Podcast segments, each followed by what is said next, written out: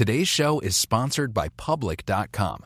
That's where you can earn 5.1% APY with a high yield cash account. While we can't say for certain it's the highest interest rate there is, we can say this it's a higher rate than Robinhood, a higher rate than SoFi, a higher rate than Marcus, a higher rate than Wealthfront, a higher rate than Betterment, frankly, a higher rate than Capital One, a higher rate than Ally, a higher rate than Barclays, a way higher rate than Bank of America and Chase, a higher rate than Citi, Wells Fargo, Discover, and it's a higher rate than American Express, too.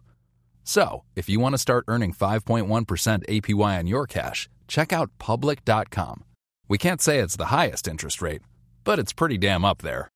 This is a paid endorsement for public investing. 5.1% APY as of March 26, 2024, and is subject to change. A high yield cash account is a secondary brokerage account with public investing. Member FINRA SIPC. Funds from this account are automatically deposited into partner banks where they earn a variable interest and are eligible for FDIC insurance. Neither public investing nor any of its affiliates is a bank. U.S. only. Learn more at public.com slash disclosures slash high dash yield dash account.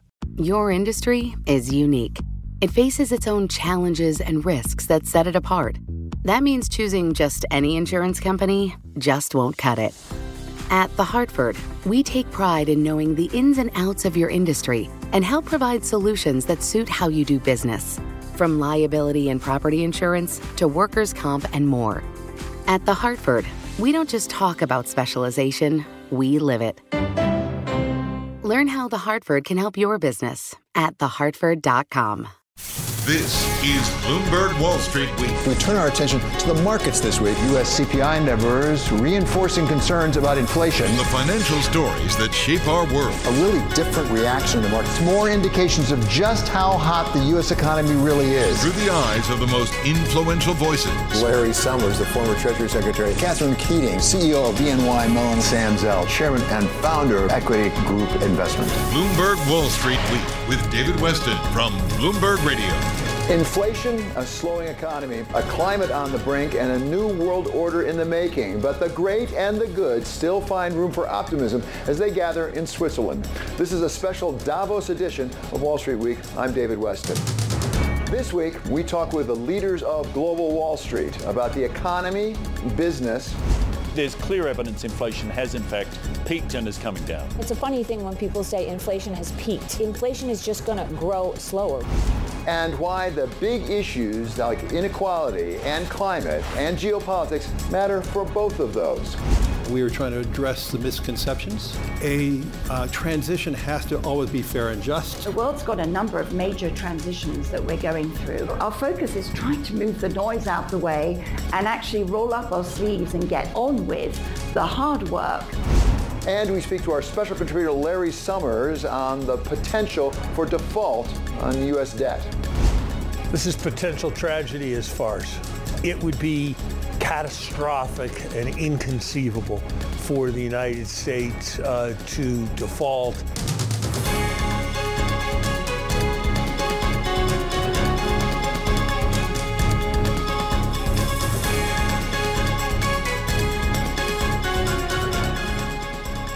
Every winter, pandemic permitting, Global Wall Street makes the trek to the Swiss Alps for the World Economic Forum, an organization started 42 years ago by Swiss engineer and economist Klaus Schwab to gather leaders of business, government, and academia to, as he put it, improve the state of the world.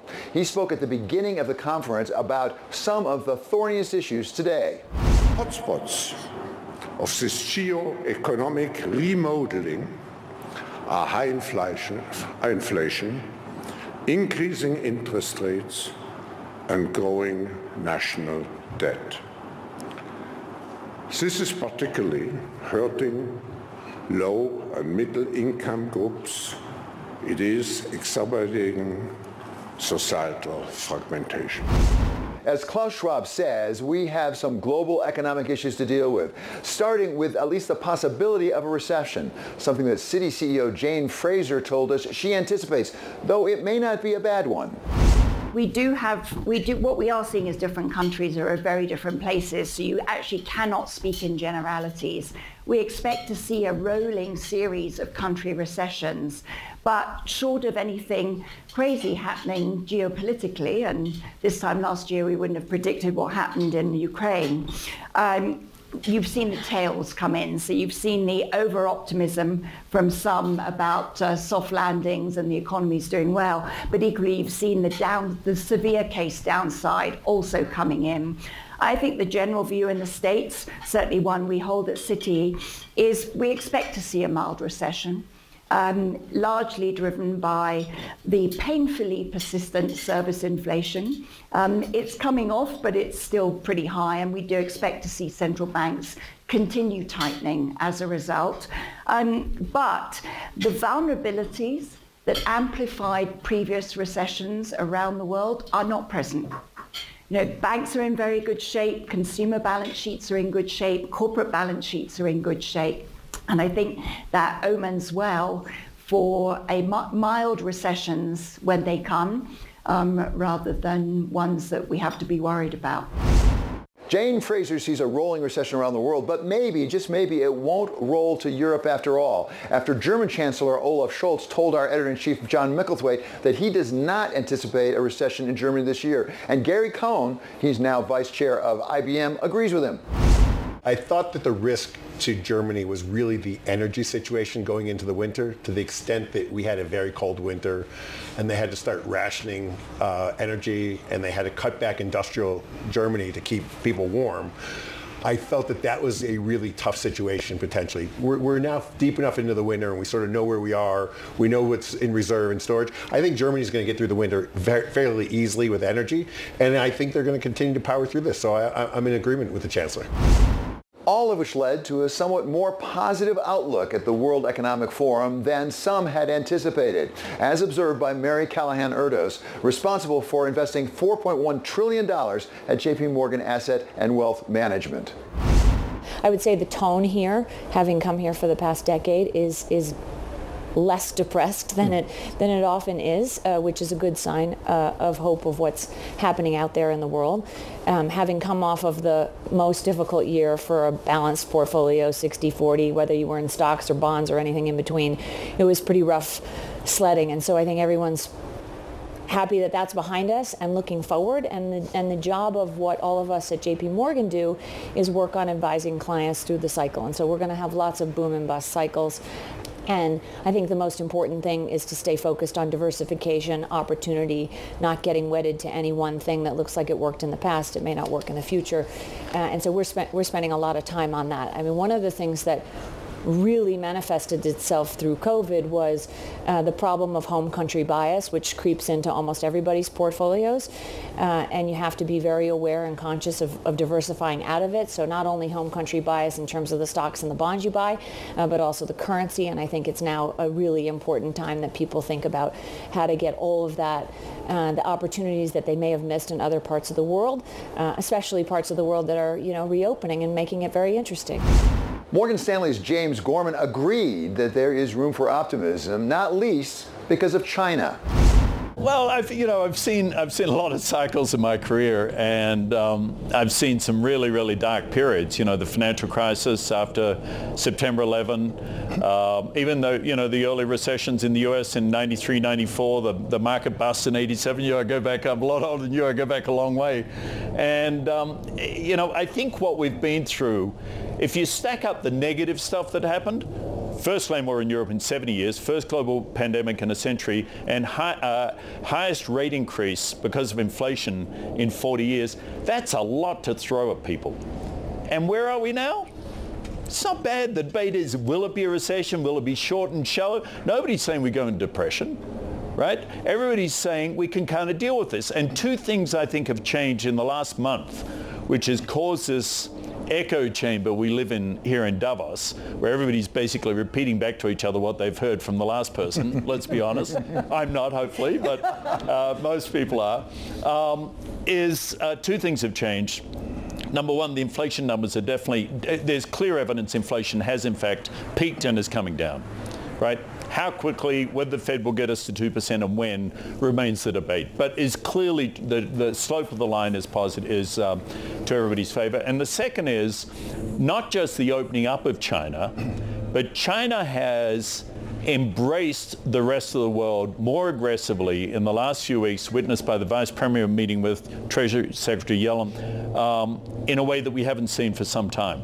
So the big question coming out of the Party Congress and President Xi, um, uh, you know, being re- re- uh, re-elected by the Congress was where does China go from here?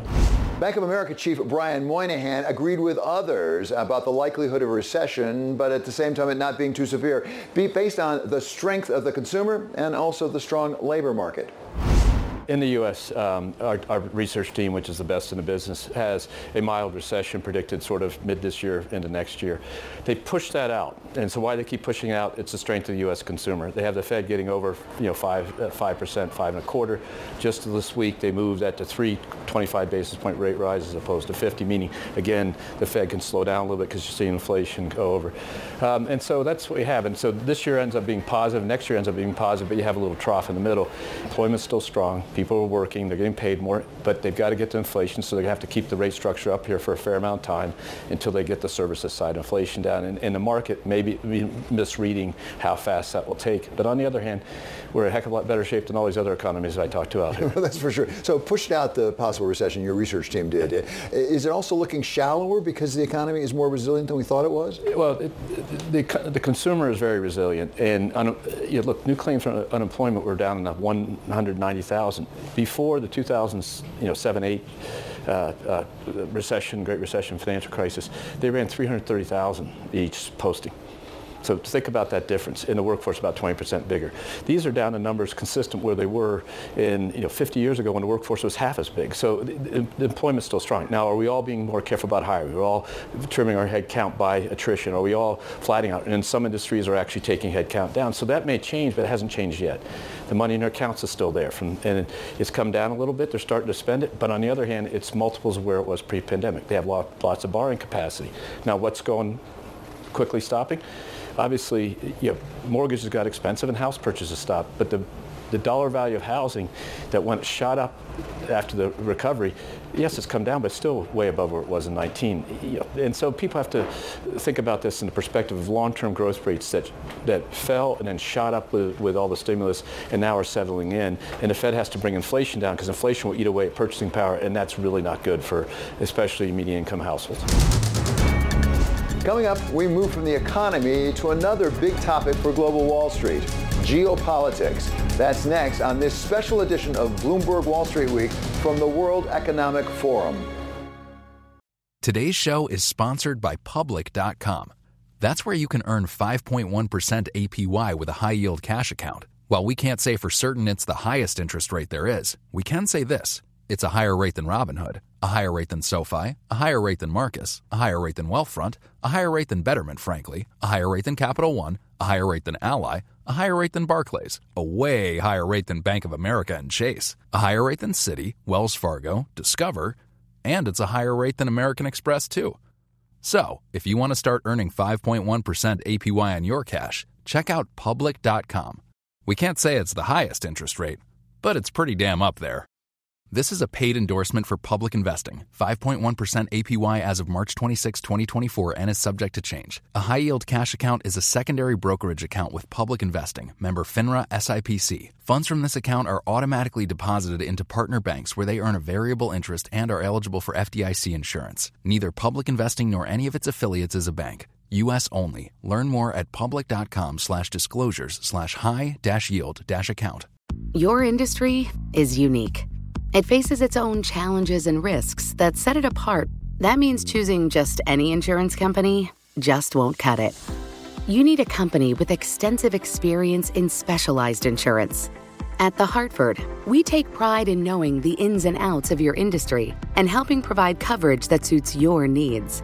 The Hartford offers insurance solutions that help mid to large sized businesses like yours effectively manage risk from liability and property insurance to workers' comp and more.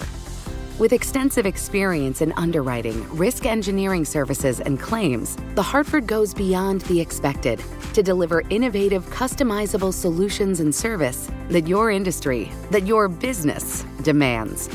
At The Hartford, we don't just talk about specialization, we live it. Learn how The Hartford can help your business at thehartford.com.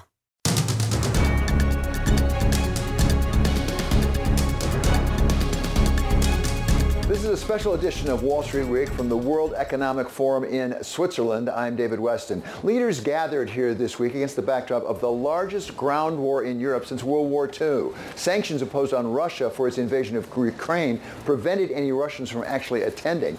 And China was represented by its vice premier, Liu He, not its president as in years past. But China nevertheless was very much a topic of conversation at the World Economic Forum as Liu He actually left Davos to go over to Zurich to meet with Janet Yellen, the U.S. Treasury Secretary, raising the prospect of maybe better relations between the United States and China. We asked U.S. Trade Representative Katherine Tai about her take on what was accomplished by that meeting with respect to trade, I think that um, expectations for everyone, um, workers, families, businesses in America, um, in China, around the world, um, should be that President Biden uh, is committed to bringing a thoughtful, deliberate, strategic, and ultimately effective approach to the challenges that we have, as well as the opportunities that we have in this uh, profoundly consequential trade relationship. WTO Director Ngozi Okonjo-Iweala is encouraged by possible thawing between the United States and China. There's uh, quite a bit of uh, optimism that is being attached to the opening up of China. And I think the meet- meeting of Yellen and Liu He is a good sign, but I think we should also uh, keep it in check.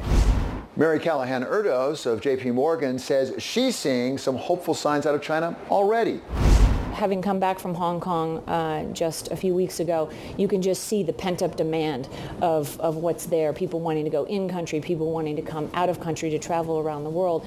I think the opening up of, of China, while, while it will have its ups and downs, uh, it will hopefully be a net exporter of deflation, uh, which would be good for the world, getting all of those kinks out of the system uh, and really bringing back growth in a, in a positive way. So I, am looking forward to that. I, I, just say for us at JP Morgan, um, getting to see our people who are on the ground in China and have been working so hard throughout these many years. Um, of us not being able to travel in. We're really excited about that.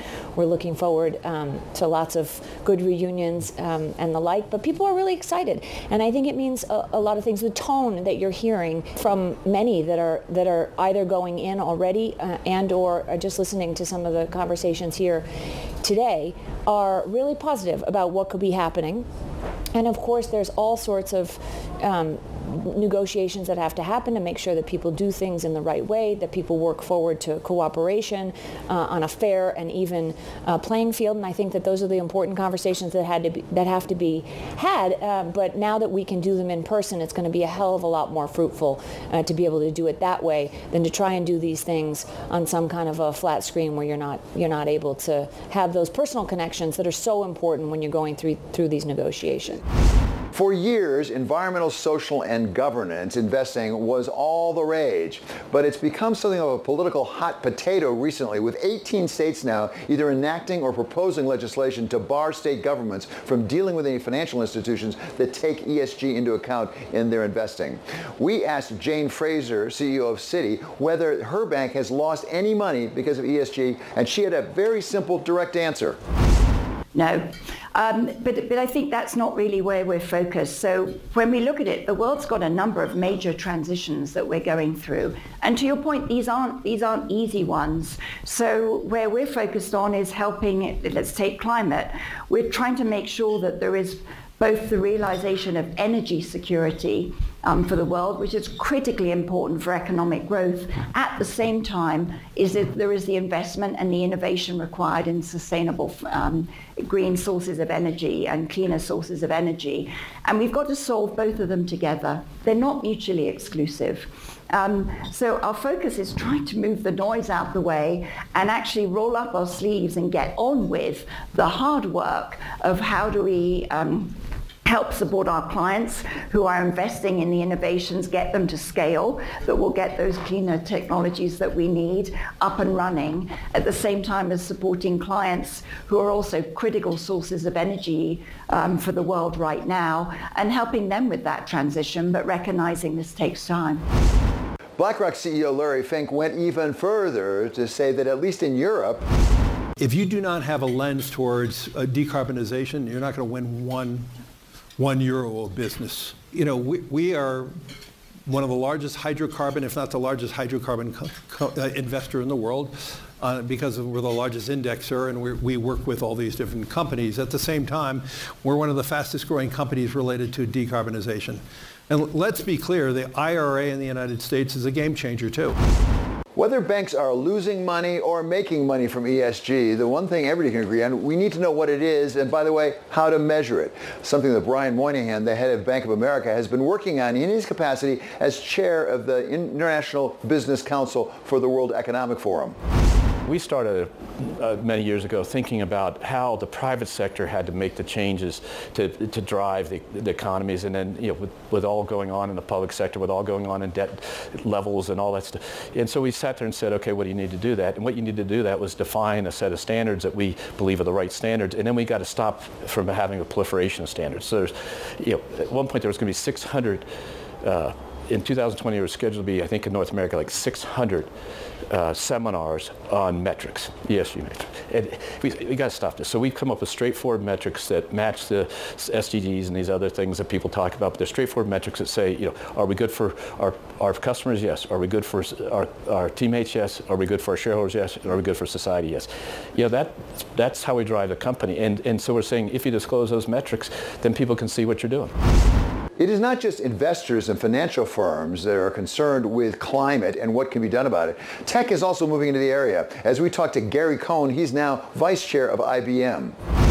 So environment is really important. And, and as a technology company, we think about how we can help our clients.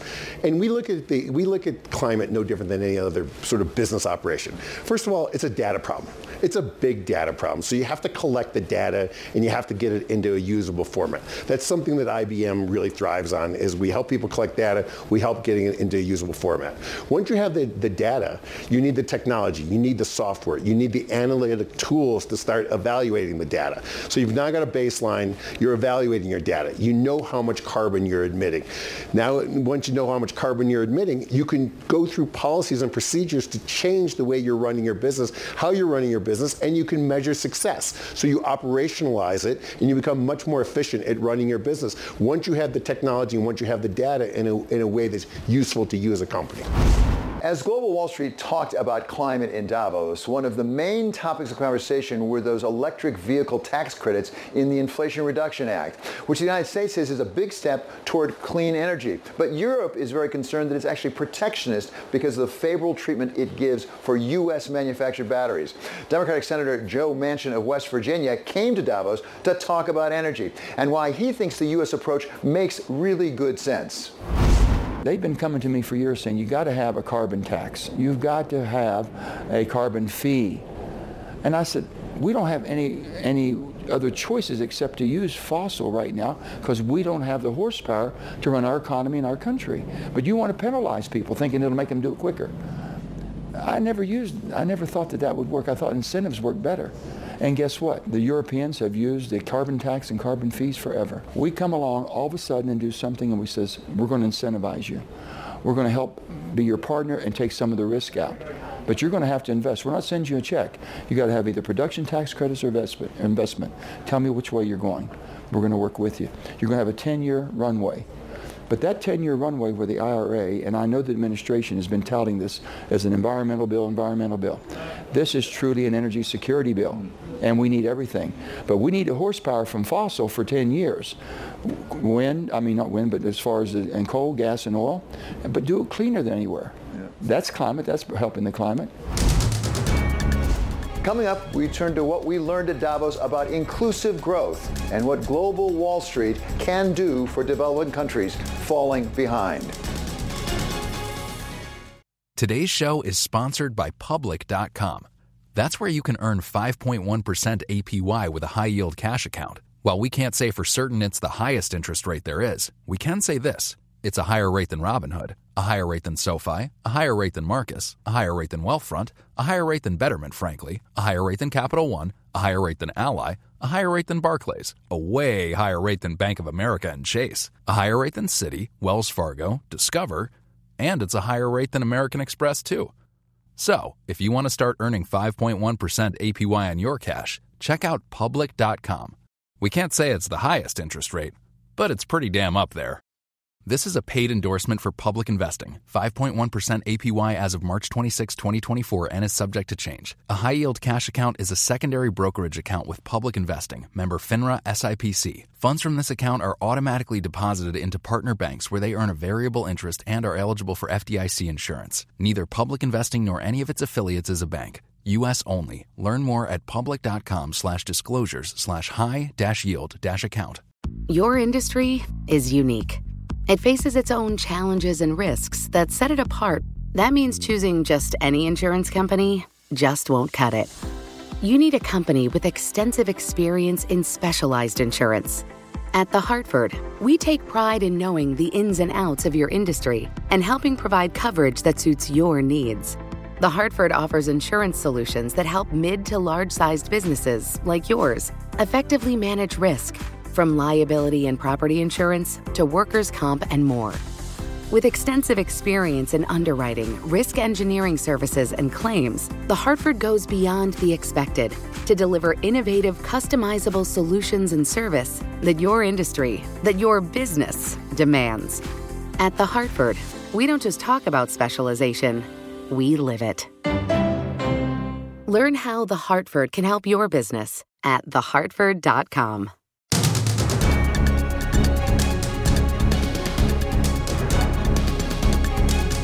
This is a special edition of Wall Street Week from the World Economic Forum. I'm David Westin. Global Wall Street wasn't just focused on the developed world when it came to Davos. The developing world also got a fair amount of attention, starting with sub-Saharan Africa, which Citi's Jane Fraser says is very much on her client's mind.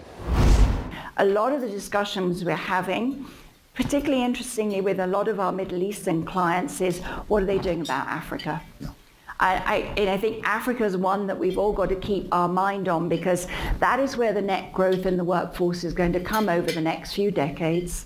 Um, if we get it right, it's a wonderful opportunity. If we don't, it's going to cause a lot of problems both in Africa as well as in Europe as well as other parts of the world. And so looking at how do we build out transmission networks, greener supply chains there. And the Biden administration echoes what Citi is hearing from its clients as the United States Trade Representative Katherine Tai laid out plans to support and engage Africa and described the great opportunities for the world economy there. President Biden hosted the African leaders um, at a summit in December in Washington, D.C. And um, I think it came at just the right time. Uh, the message um, that we wanted to send across the board, across the administration, was that uh, America is ready to partner with Africa, to work for Africa with Africa. On trade, we've got our uh, baseline trade program. It's a preference program. It's called the African Growth and Opportunity Act. Uh, it is um, set to be um, uh, uh reauthorized uh, in 2025. Now is exactly the right time to be reviewing uh, what performance has been like, how effective has this been in um, stimulating and fostering development, economic development and investment in our partner economies, and then also to start thinking, how do we make this better and more effective? It is very clear from all of the engagements that we had last December in Washington, D.C., including um, my trip to Nairobi for President Ruto's inauguration in September, um, the future really is Africa. The resources in Africa, whether they are in the ground or that they are the human beings, the people of Africa, the potential is tremendous. If we can find the way through trade, economics, investment, finance to unlock the potential of Africa and its people. Africa could be the engine that drives economic growth and prosperity for the next phase of globalization, but it is going to require us to think big and to be creative because the tools that we have so far um, haven't done what we know we need to do in this next phase. President Biden also just recently traveled to Mexico City for a North American uh, uh, summit meeting with the head of Canada, Mexico, as well as President Biden. There are trade issues pending under the UMCS, USMCA and other places, particularly involving energy. Mm-hmm. Where do those stand? Are they being resolved? What's the timetable? So um, there is an energy uh, consultation that we are engaged in right now. Uh, both the United States and Canada have requested consultations with um, with Mexico. Those consultations are ongoing. um, we uh, um, uh, have certainly gotten Mexico's attention. they know we care deeply about this. Our economies are and have been inextricably linked for many decades now. And we are the kind of partners, we are neighbors. Geography is never going to change. We're going to be neighbors forever. So um, these are really important conversations. They are about energy policy. They are about um, uh, our vision for a competitive North American future. Uh, we are uh, still in consultations um, and uh, we are committed uh, to finding a solution here using whatever tools are available, including the ones under the USMCA. The pandemic drove home some of the great disparities between the developing and the developed world. Pfizer chairman and CEO Albert Bourla explained how the mRNA vaccine that his company developed with BioNTech was made available for free and how that has led to a much broader initiative. The vaccines, particularly our vaccine, uh, those all countries in the world were offered completely free through a brave uh, move that uh, the government made, the US government. They bought 1 billion doses from us at cost and they offered it for free to the world. Unfortunately, they were not able to absorb it because there is no demand for those vaccines in, unfortunately, in the poorest of the countries. But nevertheless, that gave us uh, uh, the whole story with, with COVID, sensitized even, even more. So nine months ago, here in Davos, we launched an accord where we said that Pfizer will offer all the patent protected products, which means the products that the uh, manuf generic manufacturers cannot make uh, cheap copies, at cost and we say at cost is manufacture and send.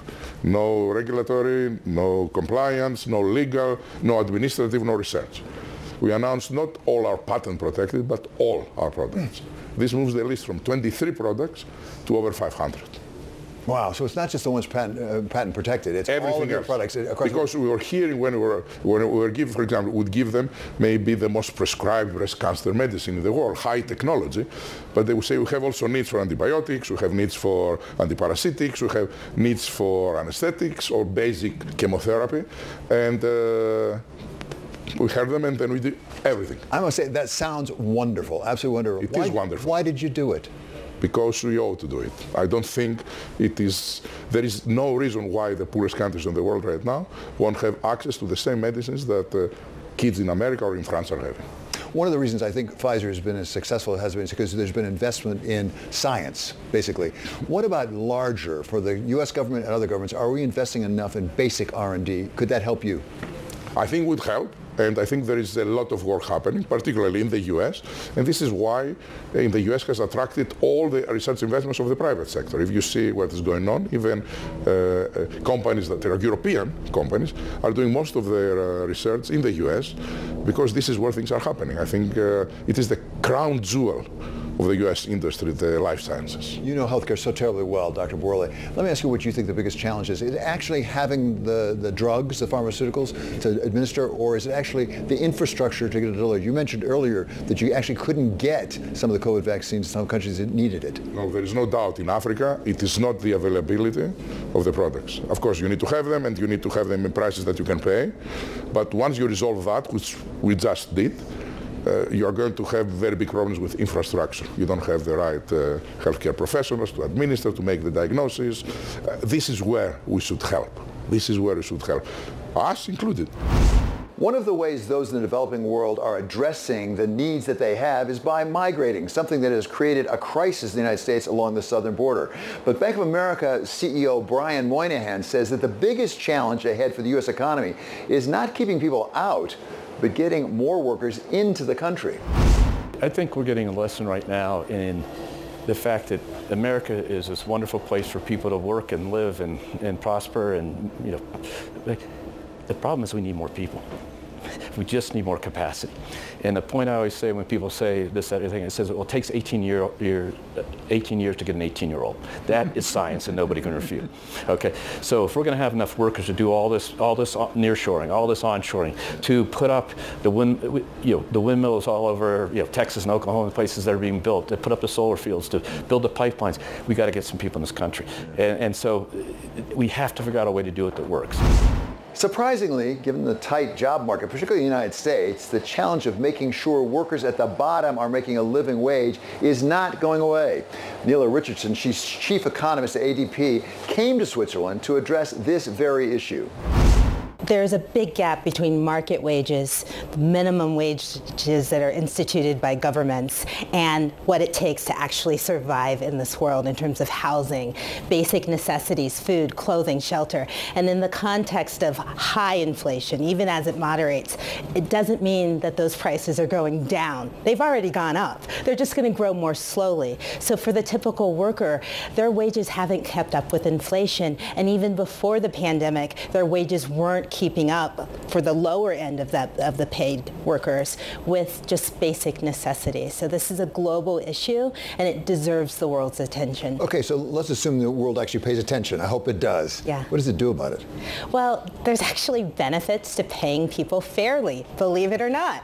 If when companies, and there have been companies that have been very prominent on this issue. Adecco was on our panel, the CEO. Unilever made comments in, uh, on uh, living wages when on his panel on the cost of living crisis. And what they've identified is there's actually benefits to paying people fairly. It leads to more engagement, it leads to more retention, and it leads to something that the world should really want right now, social stability when workers are secure. Coming up, we hear from special contributor Larry Summers of Harvard on the big issues facing global Wall Street and why he may, just may be a little bit more optimistic than he's been. This is Wall Street Week on Bloomberg.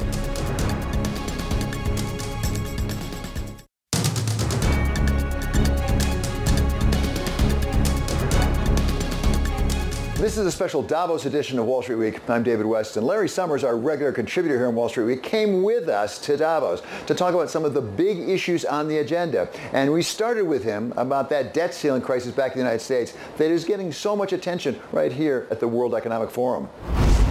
This is potential tragedy as farce. Uh, it would be catastrophic and inconceivable for the United States uh, to default. It's not what anybody serious does. We have problems in our family or discussions about how my kids spend money. Maybe my kids will pay off Visa. Maybe I will pay off Visa. But the idea that the family should stiff Visa because we can't agree is absurd. Similarly, uh, the debt limit. I've been through a lot of these. I think at the end of the day, we will meet our obligations and not cause substantial uh, disruption.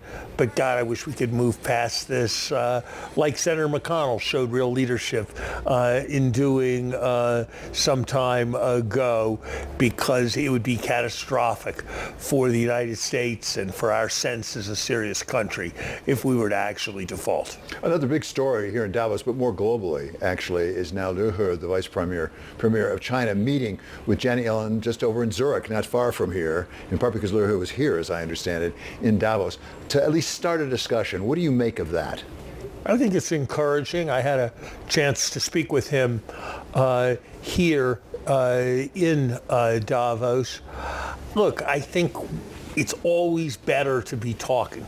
Whether you're agreeing, whether you're disagreeing, you get to better places with mutual understanding. And so I welcomed uh, that. I think the right approach is small victories. Hmm. We're not going to have a broad rapprochement or a transformation of the relationship. But if we have small victories, we identify areas of progress, we have specific accomplishments. I'd like to see that with respect to the debt uh, problems and debt resolution of some of the poorest countries in the world. I'd like to see that with respect to climate finance in uh, the developing world. Uh, I think we can make progress if we set our expectations and aspirations right towards uh, small victories. You're a macroeconomist. You're not a politician as far as I know. At the same time, you know politics in Washington. Can we make even those small steps of progress on either side with Liu maintaining the support from President Xi and Janet Yellen maintaining support in the United States? Because there's a lot, as you know, of political sentiment against China. I think if we're making concessions to China, probably not. If we're working with China to work out an African debt problem or to support an energy transition, then I think we can. I think we need to get out of the zero sum uh, mindset and by focusing on the issues in third countries, I think we've got a much better chance of doing that. I think it'll be much harder on the direct commercial issues between our two countries. You've been warning about the possibility of recession for some time, even saying it's more likely than not. At the same time, things have been getting a little better on some of the eco numbers. Where are you right now?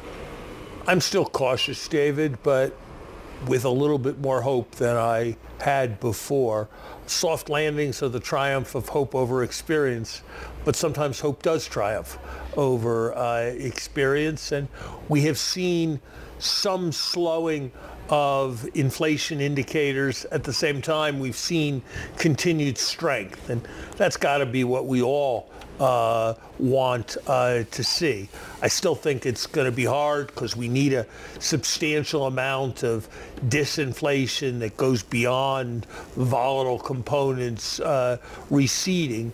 But uh, you have to recognize that uh, the figures are better than somebody like me would have expected uh, three months ago. So it's still a very, very difficult job for the Fed, but the situation does look a bit better.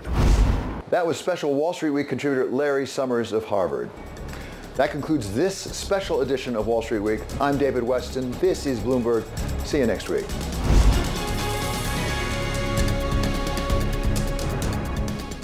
Your industry is unique. It faces its own challenges and risks that set it apart. That means choosing just any insurance company just won't cut it. At The Hartford, we take pride in knowing the ins and outs of your industry and help provide solutions that suit how you do business, from liability and property insurance to workers' comp and more. At The Hartford, we don't just talk about specialization, we live it. Learn how The Hartford can help your business at thehartford.com. What could you do if your data was working for you and not against you? With Bloomberg delivering enterprise data directly to your systems, you get easy access to the details you want, optimized for higher level analysis, and financial data experts committed to helping you maximize your every move. Our data is made for more, so you can show the world what you're made of. Visit Bloomberg.com slash enterprise data to learn more.